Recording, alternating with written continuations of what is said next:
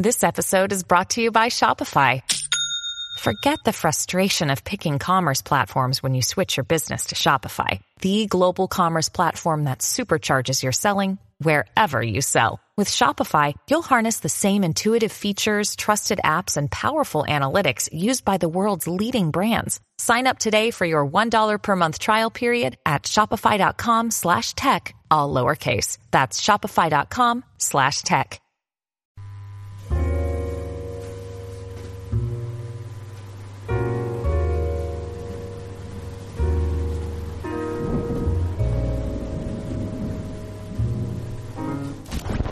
Well, good afternoon, I think, to those of you on the West Coast, and good evening to anybody here on my coast, which is the East Coast. Um, thank you, Brandon, so much for the introduction, and I hope everyone gets something out of this. So we're going to chat a bit about intellectual property for game dev in general, um, for indies who are producing content, and I'll touch a little bit on if you're on the side of maybe engaging others, whether it's for your own development project or if you're having um, some help with any projects that you are working on. So thank you again to Brandon and, and the game dev team. And uh, yeah, let's get to it. So briefly, we will touch on business entities and formations.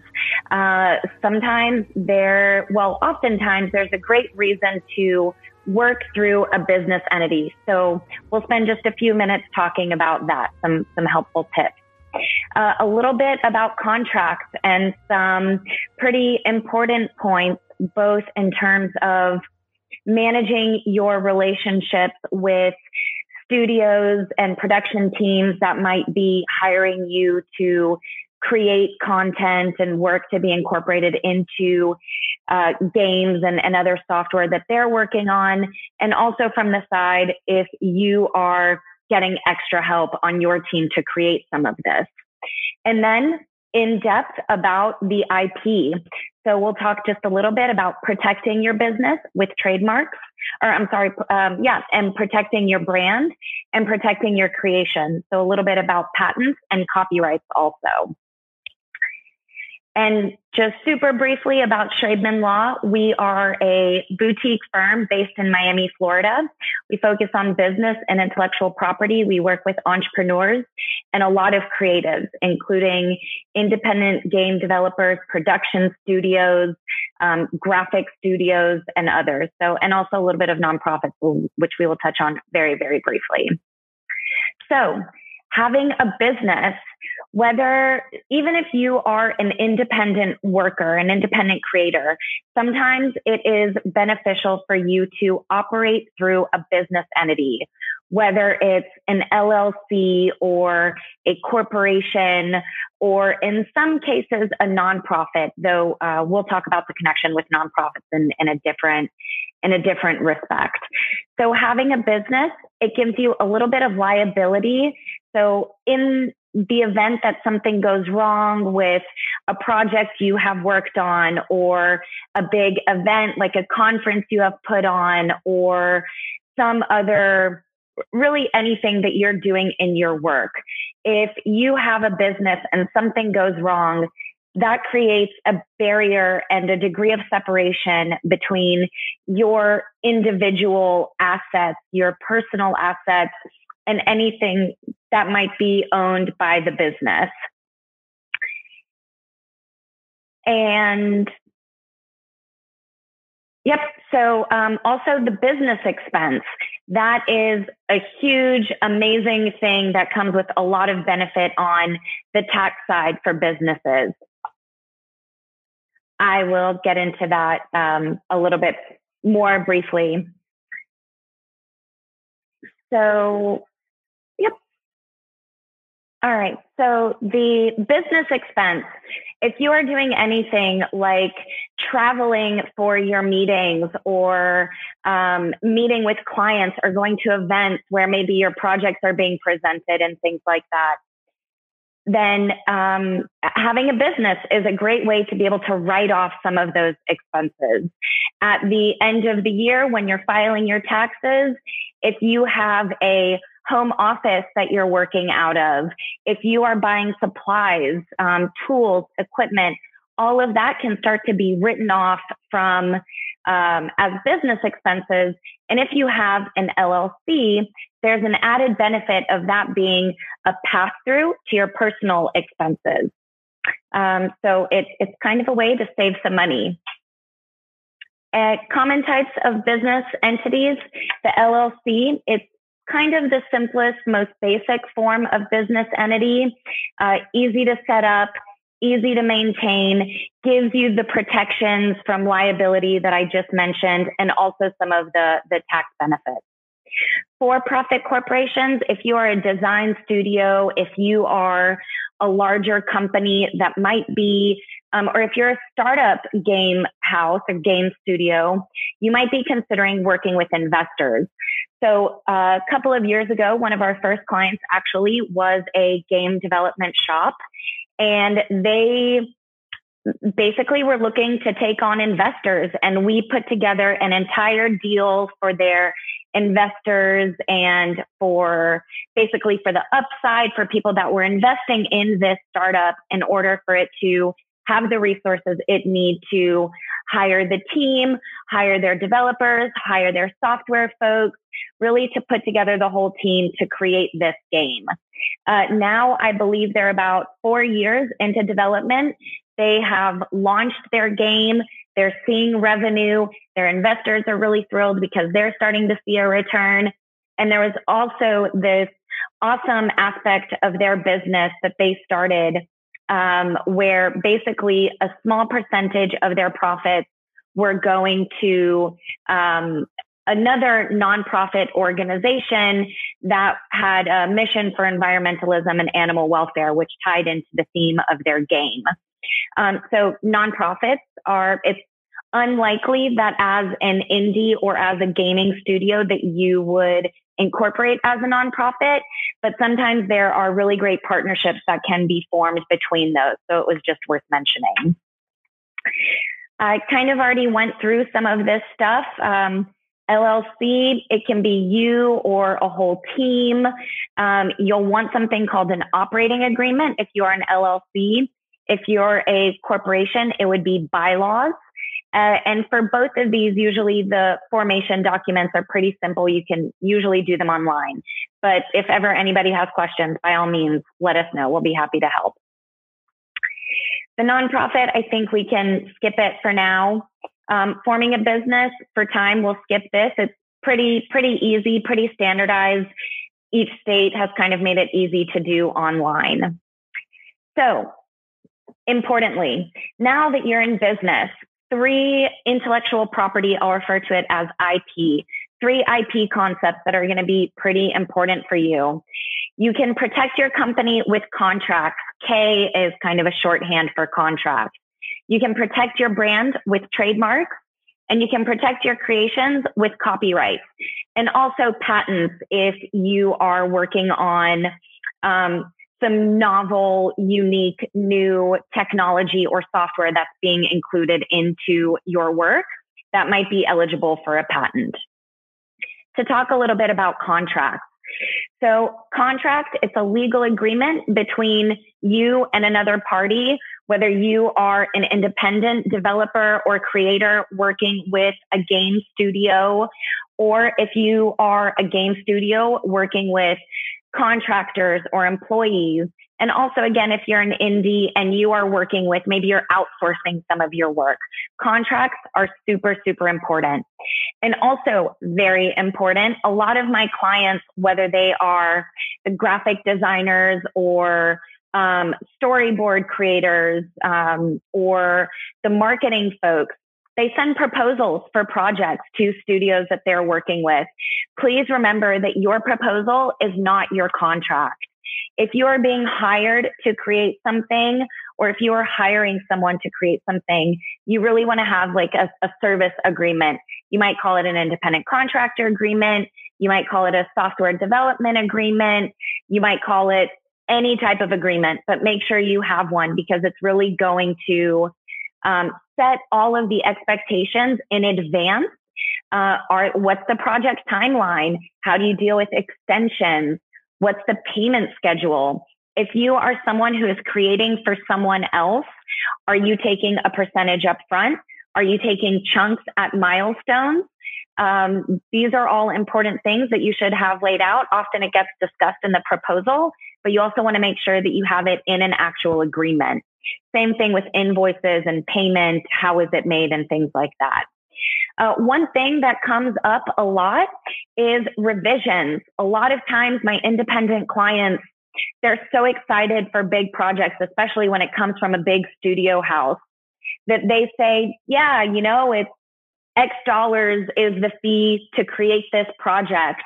And one thing that one thing that they never anticipate is the number of revisions that they end up being asked to make. And sometimes the number of revisions or the types of revisions are so far beyond the scope that the creator had in mind that really at the end of the day, they kind of end up losing money. So make sure that you talk about those things and that your agreements lay it out. And ownership. This will come up a little bit more, but you definitely want to outline who owns what in your agreement. We're going to talk about work for hire in just a few minutes. Work for hire. There we go. It's going to be coming up soon. So I P stuff, trademarks, copyrights, patents. What's the difference between some of this stuff? So you're going to protect your brand with a trademark. Even if you are an independent developer, you might have a company, you might have a reputation that is worthy of protecting. And a trademark is the way to do that. So as you become known for the quality of your work and the services you provide, like Game Dev Unchained, it's uh, unchained, not unchanged. Game Dev Unchained is developing a reputation. And the best way to protect that is with something like a trademark. You can do a trademark on a federal level with the U S P T O, that's the Patent and Trademark Office, or on a state level. State level is usually easier and quicker, but the federal level, especially in the world of gaming and online games, there's, you know, and, and Twitch and Discord, all of this, we really are not a localized industry anymore. We are national, we are global, and having a federal trademark will protect your reputation within all fifty states in the U S. You can also apply for trademarks internationally. Um, when you are getting to that level, definitely call me for a conversation about that, because that's, that's pretty exciting. And thankfully, in recent years, the World Intellectual Property Organization has really simplified the way that companies and individuals in separate countries and different countries can get protection of their trademarks and their brands globally. There's a little bit more about the specifics with the U S P T O. For time, I'll I'll skip it. It's mostly mentioned. I'm happy to share the slides afterwards if anybody's interested. So you protect your copyright, or you protect your creation with a copyright. So graphics that you are creating, um, the imagery in the game or in the software, the characters, sometimes the storyline, all of these things are copyrightable. Um, oftentimes, so if you're being hired by a studio to create something, they're going to expect that they are buying the copyright from you. Um, really, a copyright is a birthright. So when you create something, when you sketch something, when you draw something, when you take it to the computer and make it digital, by virtue of creating that thing, you have a copyright in that creation. Um, it does not need to be registered. There are definitely huge benefits in obtaining registration through the Copyright Office. The most important one being that if anybody ever infringes your creation, there are statutory damages. That's a fancy legal phrase to mean that by virtue of having a registration, if anyone infringes, you are able to pursue a certain amount of money that you wouldn't necessarily be able to obtain if you didn't have the registration. And in some cases, the minimum of those statutory damages is one hundred fifty thousand dollars per incident. So, and when you compare that to the cost of filing a copyright, of all legal things, copyrights are probably the most reasonably priced. I think the filing fee for most copyrights is like thirty-five dollars.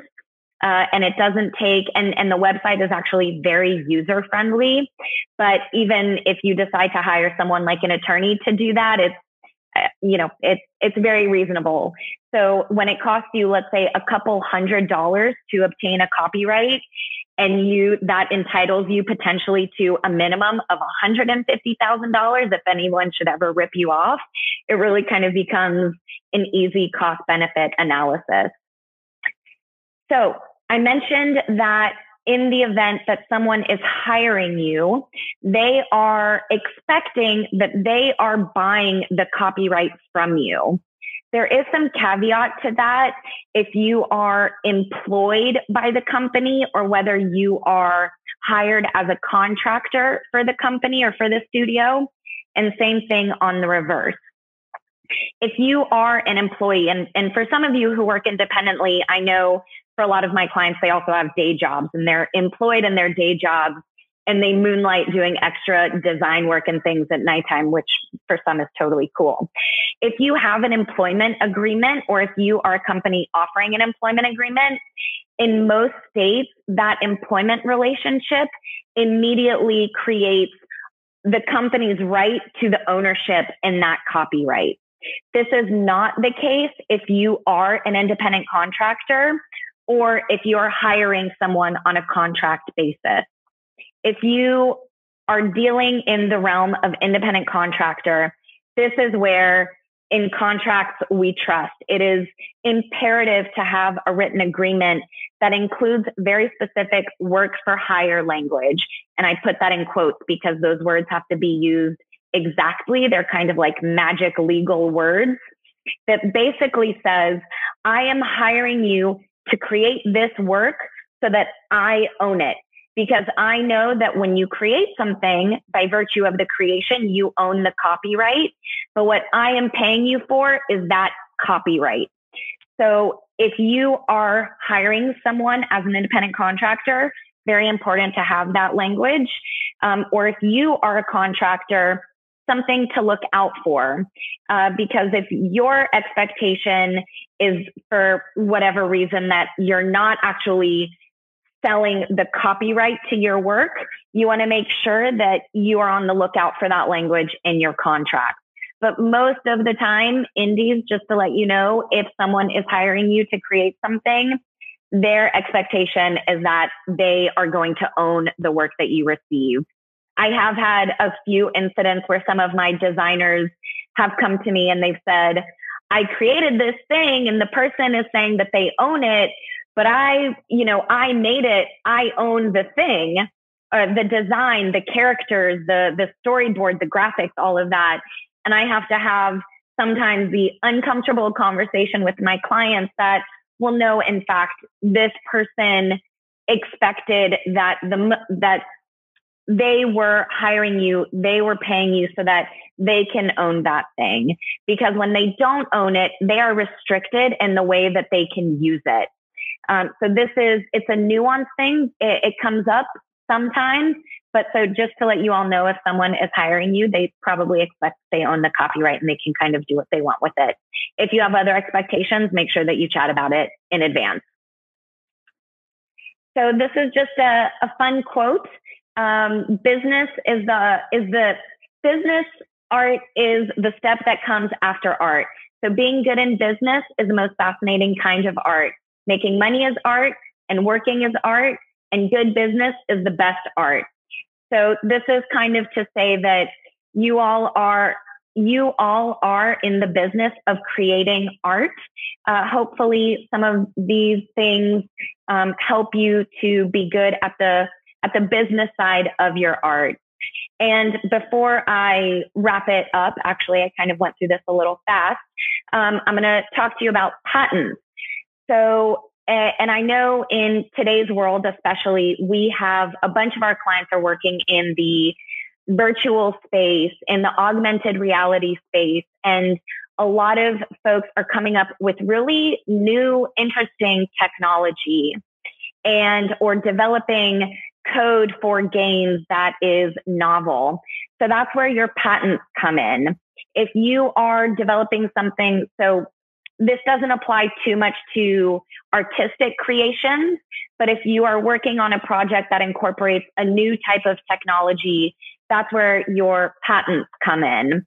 So patents are the more expensive type of I P that you can pursue, um, but oftentimes worth it. And there is a kind of a baby step patent that a lot of my clients like to go after, especially in the early stages. And that's called the provisional patent, as opposed to something like a design patent. So with a provisional patent, you can kind of place the flag in the ground if you're working on a new technology or a novel software or code that's getting incorporated. And it essentially buys you about a year of time to really develop um, that product or that software that you're using. Um, and then another thing, uh, all of this stuff can be licensed. So if you are independently creating things, some of my clients create just for the sake of creation, which is one of the most beautiful things that artists do. So they have ideas that they're working on. They are also, you can do this with your branding as well. Um, and they have these assets. And then instead of selling them off, and, and sometimes clients don't necessarily have the bandwidth to put out the game or put out the new technology themselves. They're, they just had the idea and they wanted to create with the idea. And some of my clients actually license this stuff. I have had uh, one of my clients developed a uh, a software that combined with uh, virtual reality.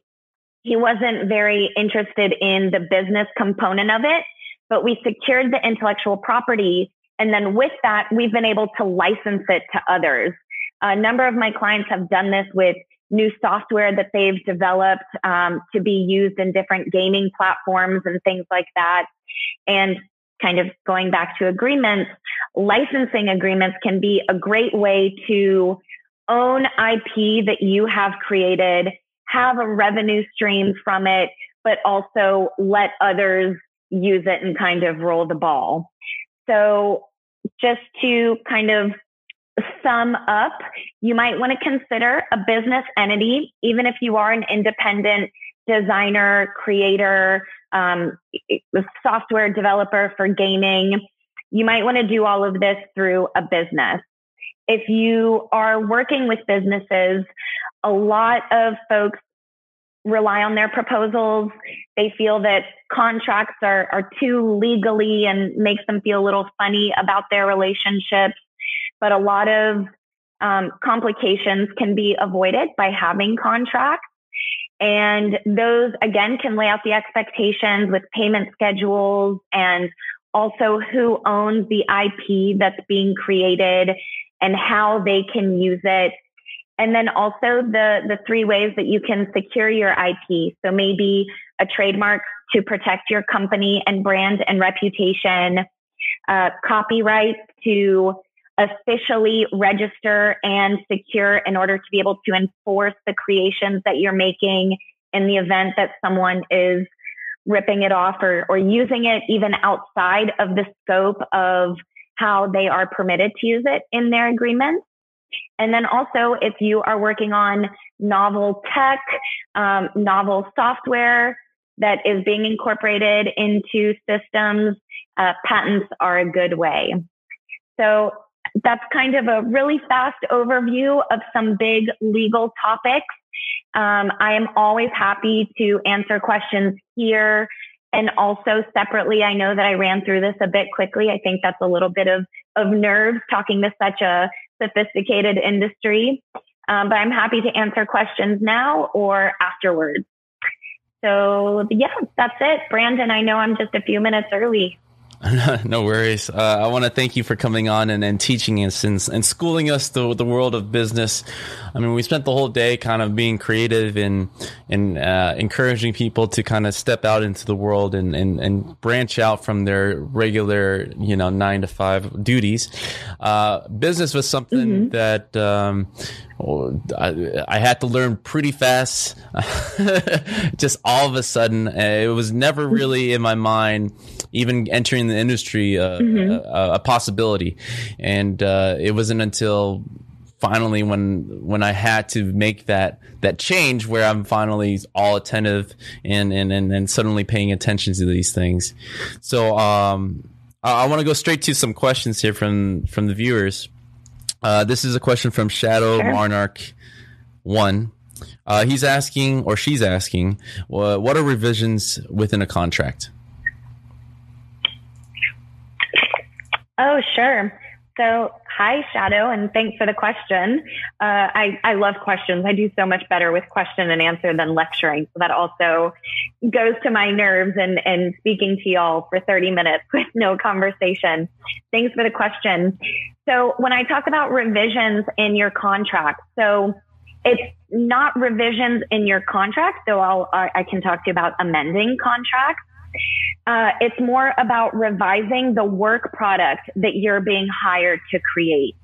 So uh, I wish I knew what kind of work you do, Shadow. But so, for example, I have, um, I'm trying to think of, of a recent one that I dealt with for a client who was actually hired to create the graphics for a game. And she had the storyboard from her client. She knew the gameplay for the client, and it was her task to create the digital universe for this game. And she put together the storyboard, you know, this is what it looks like. This is what the characters look like. This is kind of how they move, how they interact. And her client, which was a studio, they had a number of revisions that they requested. So um, kind of the way that some of the characters interacted, some of the background graphics, some Some of them were minor revisions like color tweaks and size tweaks and, and perspective, but other components of it, they actually requested for a change in a character development. And that, that part of it was outside the scope of what she considered to be what she had been hired for, because it wasn't that they were asking for her to change the way that she had designed something.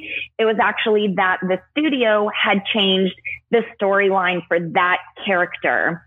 And so she had, and thankfully she had a contract at the time, and we did lay out what the studio's expectations were. Everything was very detailed. Uh, and she was able to point to that and say, look, you know, this was the storyline that you gave me for the character.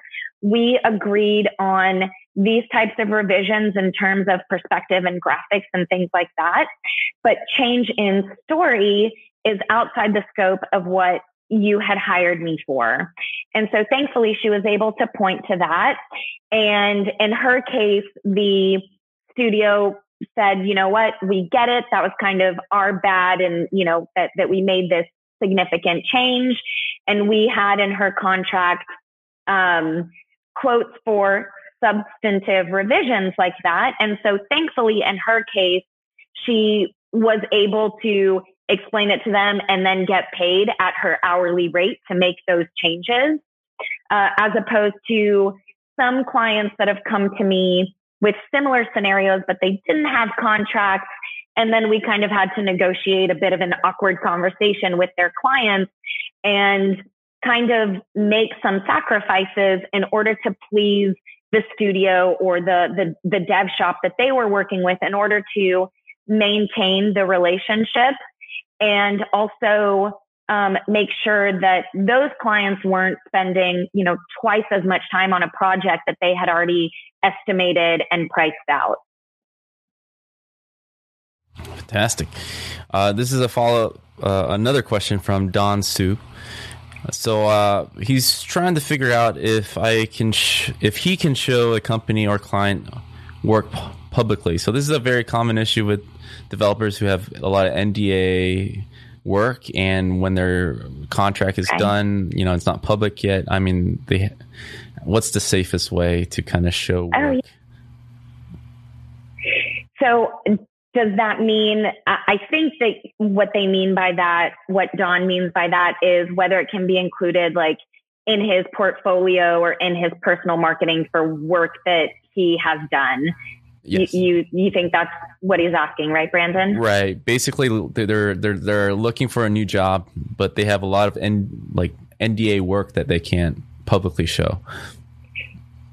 Yeah, yeah, definitely. And and I think I kind of skimmed over that in an earlier slide, so I'm glad that that, that question was asked.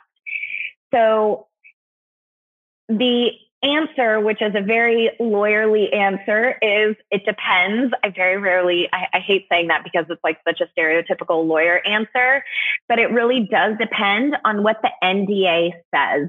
I'm so glad, Don, that you asked that question, um, because a lot of times if you are receiving a contract from a studio or a company that is hiring you, um, a lot of my clients feel so excited to be securing sometimes really big projects, but they're nervous to ask for any revisions to the contract, um, or any, basically to negotiate the contract.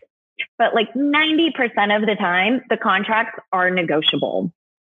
So when you see something like a non-disclosure or a non-compete, read it, see what it says. If it says categorically that you cannot share the work that you do ever, that's usually not the case, but sometimes contracts are not created by attorneys. They're, you know, maybe downloaded from online or something like that, or sometimes they're drafted by really aggressive attorneys.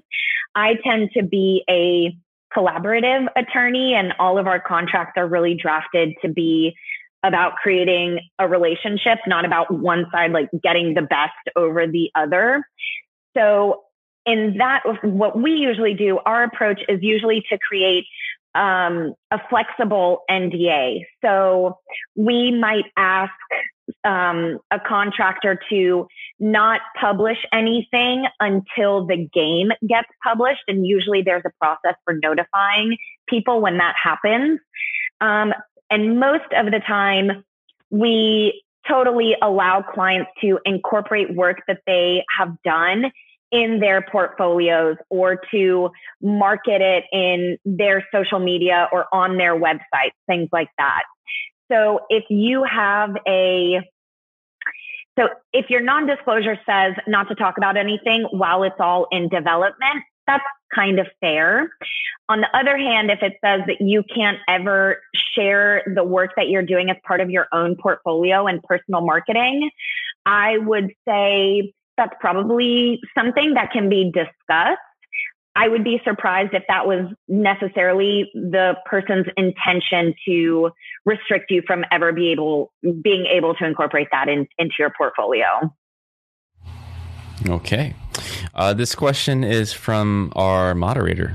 So this is uh, so if this if he was hired to art direct uh, X amount of videos and and direct other freelancers, and the client takes the project by giving it to uh, I'm probably gonna have to read this a couple of times, giving this to their internal producer when he is eighty percent done, saying that he did not finish the X amount of videos, thus they do not owe him any payment, even though the content is completed without the last twenty percent. What should he do, or what should he have done or can do? Okay, so you might have to run that by me again. Um, so person was hired to create a certain number of videos, and they delivered not the entire, not all of the videos, but enough videos for whatever purpose it was being hired for? Yes. Mm-hmm. So okay. Basically, he, he finished eighty percent of the work, but they mm-hmm. took the remaining twenty percent and ended up avoiding payment. Oh, yeah. So kind of like you didn't do everything, so we don't owe you anything. Exactly. Argument. Yes. Yeah. Um, generally not cool, I think. Um, though I will say that right now I'm actually dealing with that scenario on the other side, where a client hired, um, my client hired someone to create um, a software. So in this case, this isn't relating to, to, to games or to gaming, but it is software. It's um, analogous. So it was, it's an app, and the dev shop claims that they did everything they were supposed to do. My client is saying that they didn't, and the work product that they received had was so incomplete and had so many bugs that they weren't able to use any of it. So this is something that I'm I'm actively trying to sort out between these people. Um, and a lot of times, again, that will come down to what the contract says and also what the relationship is between the company. And I, I have seen this on both sides, which makes it a bit of a difficult question to answer specifically because circumstances can be so different. In the event that you have created work product and you have delivered work product and that work product is being used, I think that that is the key. So even if it might be considered incomplete on either side of it, if that work product is being used, I think that there is definitely room for figuring out it might not be one hundred percent of the payment because it wasn't one hundred percent of the work. But certainly if your work is being used, you are entitled to be compensated for your time and your effort and the value that the other side received from your work, even if it wasn't one hundred percent. On the other hand, if you have, let's say, created eighty percent of what needed to be created and you delivered that product, and then that product was unusable and the client is saying this is only eighty percent and we're, we're not able to use it. There's a difference between not being able to use it and not, and not using it, because able to use it, I think that that's more important. You're able to, if you choose not to, that's your choice. You still have to compensate the person. But in the event that they cannot, um, that I think is, is a bigger conversation, um, to sort out, because in that case, it could be arguable that the work that you were hired to deliver was in fact incomplete, even though you delivered um, a majority of the work. Uh, if it's unusable and therefore incomplete, um, it might be, it, you might be in breach of the agreement that you were hired to perform.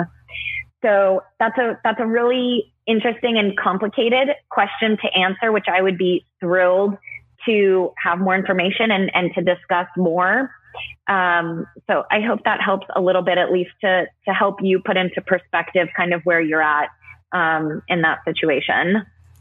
Yeah, I think that totally makes sense. I mean, if any of the content's being used, uh, or you, you choose not to, I think it also always goes back to the original contract, what was promised and if it was delivered. Um, so this is a, a question yeah. from Nightwolf. Uh, when using copyright, royalty-free assets, models, music code, should the sources be included within the credits, or should they be contacted, or just do not bother contacting and use at free will? Depending on popularity, uh, ranging from little-known indie with a smaller subscriber mailing list to millions of fans like Netflix. Okay, so copyright, using copyright royalty-free, meaning like from open source, from like Creative uh, I, I Commons think, type work? Right. I, I think uh, I think openly okay work that's been sanctioned copyright-free, uh, do you still need to give the credits? So, and for those situations, oftentimes, I know like for Creative Commons and, and other folks who give open source um, content, everyone still likes to receive credit and attribution, um, depending on where you're getting that content from. They might have some guidelines on use. So you might not need to, if it's open source, you, you most often don't need to ask permission. That's why it's there. It's in the public domain. It's fair use. It's free use. You can use it. Um, and a lot of times even that sort of stuff doesn't require attribution or credit. I know that some, I'm trying to think, I was just dealing with this, I feel like just earlier today or yesterday actually, where a client was using graphics from an open source, but the open source, it was community open source. So it was community con- community contributed content, so many C's, and people could use the content freely, openly, no need to request permission, but they still asked just for creative credit. Um, so, you know, check what the guidelines are from the source that you're receiving it. Um, I always tend to err on the side of caution. And also because I work with so many creatives, I always tell them, like, you're creative. How, what would you want in that situation? And a lot of times, you know, people like credit, even if they're not getting any money from it. Uh, that's totally fine. So just, just check what the guidelines are. Often those sources have some guidelines, but generally if it's open source, request is not required.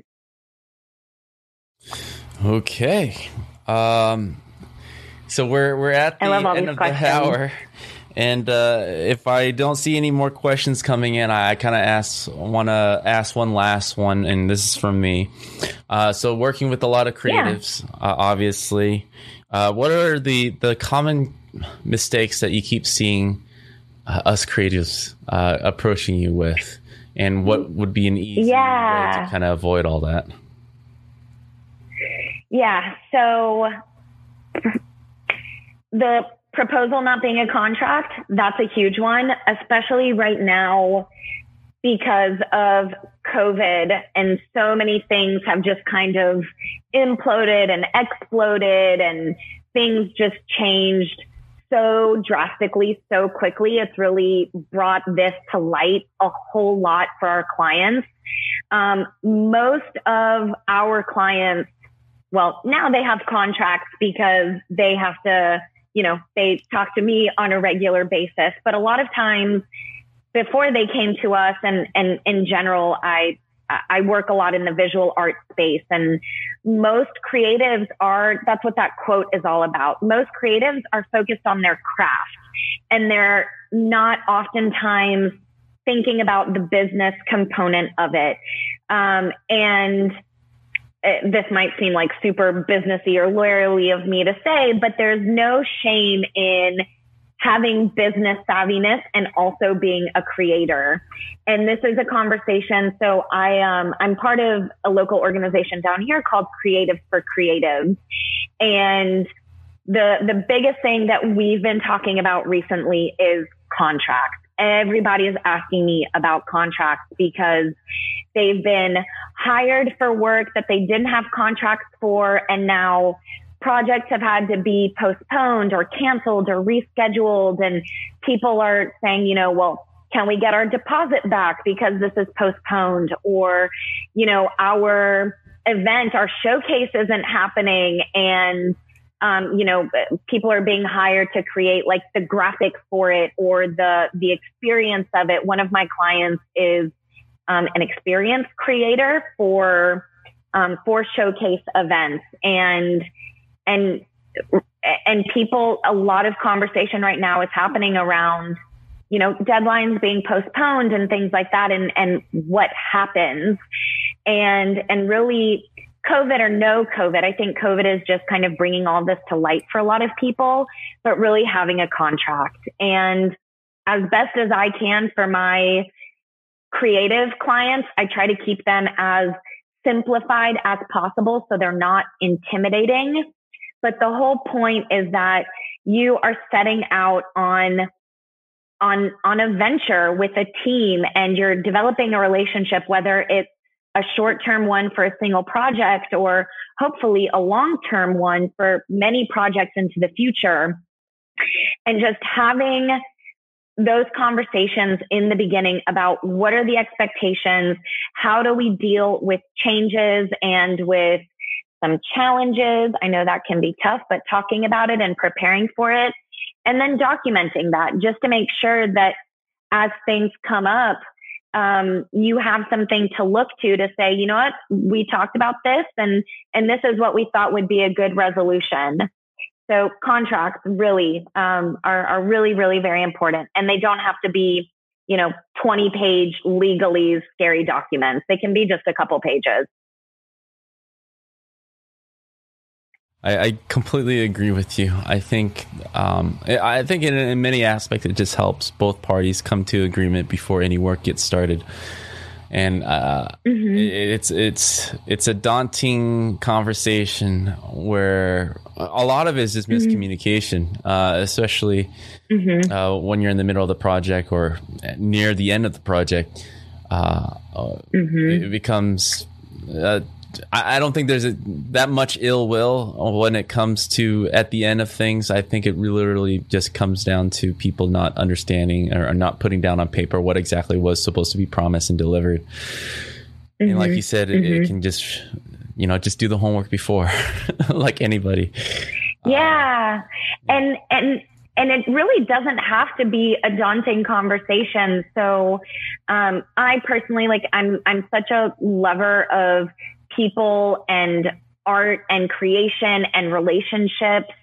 And, uh, you know, I have so many conversations and so many of my clients actually ask me to take the lead and having those conversations with them or for them. And really when you approach it from the perspective of, this is a really exciting thing that we're doing together.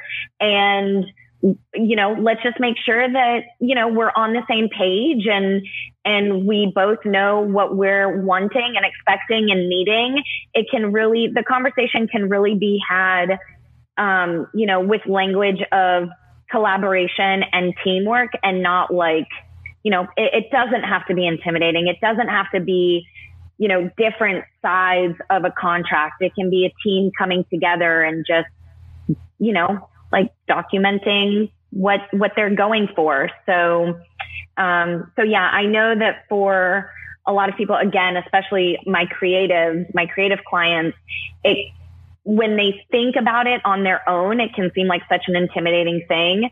And I'm so glad that they come to me with these questions and that we can talk about it, because then they, most of the time, come to realize like, wow, you're, you're right. This, it, it's not about them. It's definitely not about versus me. It's about us coming together to do something fun. So it doesn't have to be daunting. Uh, I definitely agree. I think having someone like you to kind of help with the process is uh, is money well spent. Uh, you know, I, I think, uh, mm. you know, as as we go into this this figuring this out, and, and especially small businesses and creatives kind of branching out, uh, getting the help is very necessary. Uh, doing the research mm-hmm. as you can, but I think getting professional help to kind of make sure that you're all set up correctly uh, can go a long way. So uh, I want to thank you, yeah. Jessica, uh, for joining us. Yeah, uh, thank you. The first day of G DEX and capping us off. And again, Yay. Uh, talking oh, about my a pleasure. Very important issue. And uh, as always, oh, I'm so glad. Yeah, before I even... Uh, turn off the broadcast for today, I'm going to go over and switch back to you where I hand over the mic, where you can shout out, give attention to where people can find you uh, on social media, uh, your website, all this stuff. Uh, I'm, there's actually a lot more questions uh, that people are kind of pouring in at every aspect when it comes I'm to so business law. So I think if anything, they can extend the conversation within our Discord or, or message you directly. Yeah, totally. I'm I'm so glad that there are so many questions. As the attorney, even though I have such a creative heart, um, I am an attorney at the end of the day. And so when I come to an environment like this, I always feel like the stuffy attorney, which is why I never wear a suit, I think. So I'm I'm so thrilled that people are are so interested and have questions. And and for all of you, I'm always happy to have a conversation about things. I like to tell people that, you know, conversations, friendly chats are always free. So Shraybman Law is the law firm. I know that that last name is, is a handful. S H R A Y B M A N. Uh, the website is shraybman law dot com. This phone number on the screen, if you all, if it's still there, three oh five, two oh four, eighteen thirty-five. And then on Facebook, we have a Shraybman Law page. On LinkedIn, we have a Shraybman Law page. And on Instagram, also at Shraybman Law. So, you know, pretty straightforward. So you can find us anywhere, and you just have to remember how to spell the name. So yeah, call us, email us. Um, I love chatting with creatives. So thanks everybody for being interested in this. And Brandon, thanks for, for having me involved. It was a lot of fun. Well, thank you so much for coming on, and uh, we'll we'll talk to you soon. I definitely have my own questions and follow up just to clean up the books Yay. a bit. So, thank you. Cool, love always. it. Yeah, sounds good. Sounds good. Have a great evening. You too.